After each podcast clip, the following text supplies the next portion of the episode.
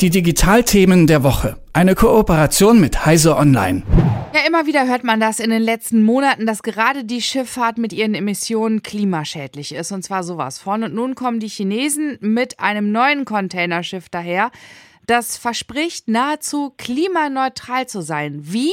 Es ist atomgetrieben. Und darüber rede ich jetzt mit Malte Kirchner von Heise Online. Hallo. Hallo, guten Morgen. Es hat ja schon verschiedenste Versuche gegeben, ne? Schiffe mit äh, Kernenergieantrieb in der zivilen Schifffahrt ähm, durchzusetzen. Ging aber nicht.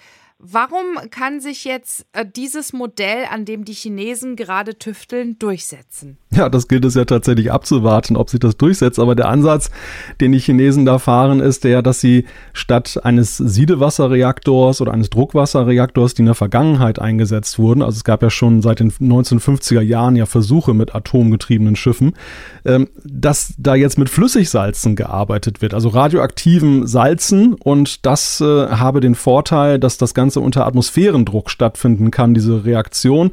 Und damit sind dann einige Gefahren, wie zum Beispiel Kern Kernschmelze oder so eine Druckwasserexplosion dann ausgemerzt. Und äh, wie ist denn so deine Einordnung, wenn du das jetzt hörst und liest? Ja, das ist ganz schwierig. Ähm, auf der einen Seite ist ja nachvollziehbar, warum man diesen Weg jetzt geht, also warum man plötzlich den Atomantrieb wiederentdeckt hat, nachdem man ihn ja jahrzehntelang ja, genau. Das ist die Klimaneutralität und es ist vor allem ja auch, dass bis 2050 die Schifffahrt ja nun klimaneutral oder emissionsneutral werden muss. Das ist das erklärte Ziel.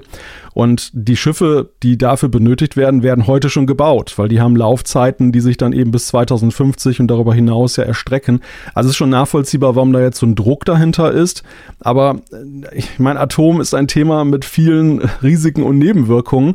Und auch wenn jetzt dann diese, diese Gefahr des, des Gaus Virus sozusagen ausgeschlossen ist, bleiben ja trotzdem Fragen, wie ist es ähm, zum Beispiel jetzt mit der Gefahr, wenn, wenn diese Schiffe jetzt in Häfen reinfahren? Werden Häfen zum Beispiel in Europa das überhaupt zulassen, dass diese Schiffe da ankommen?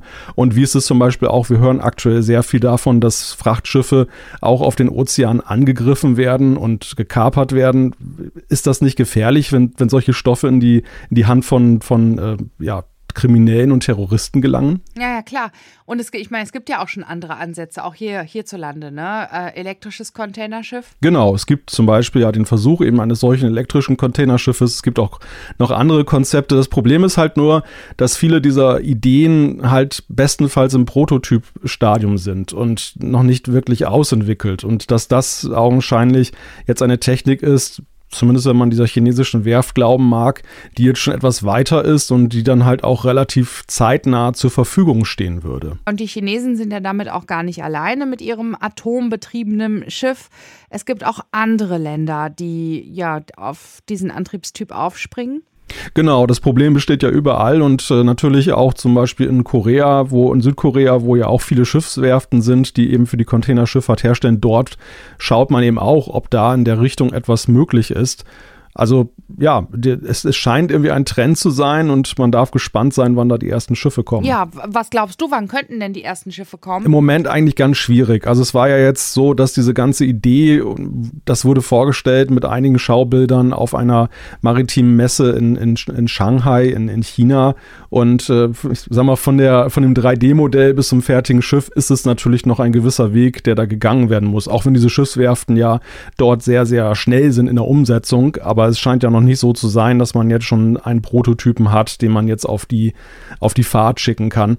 Also ich würde mal rechnen, ein paar Jahre wird das sich auf jeden Fall noch hinziehen, bis das konkreter wird. Eine chinesische Werft stellt ein großes atomgetriebenes Containerschiff vor. Über die Risiken, Nebenwirkungen und Chancen habe ich mit Malte Kirchner von Heise Online gesprochen. Danke dir. Sehr gerne. Die Digitalthemen der Woche. Eine Kooperation mit Heise Online.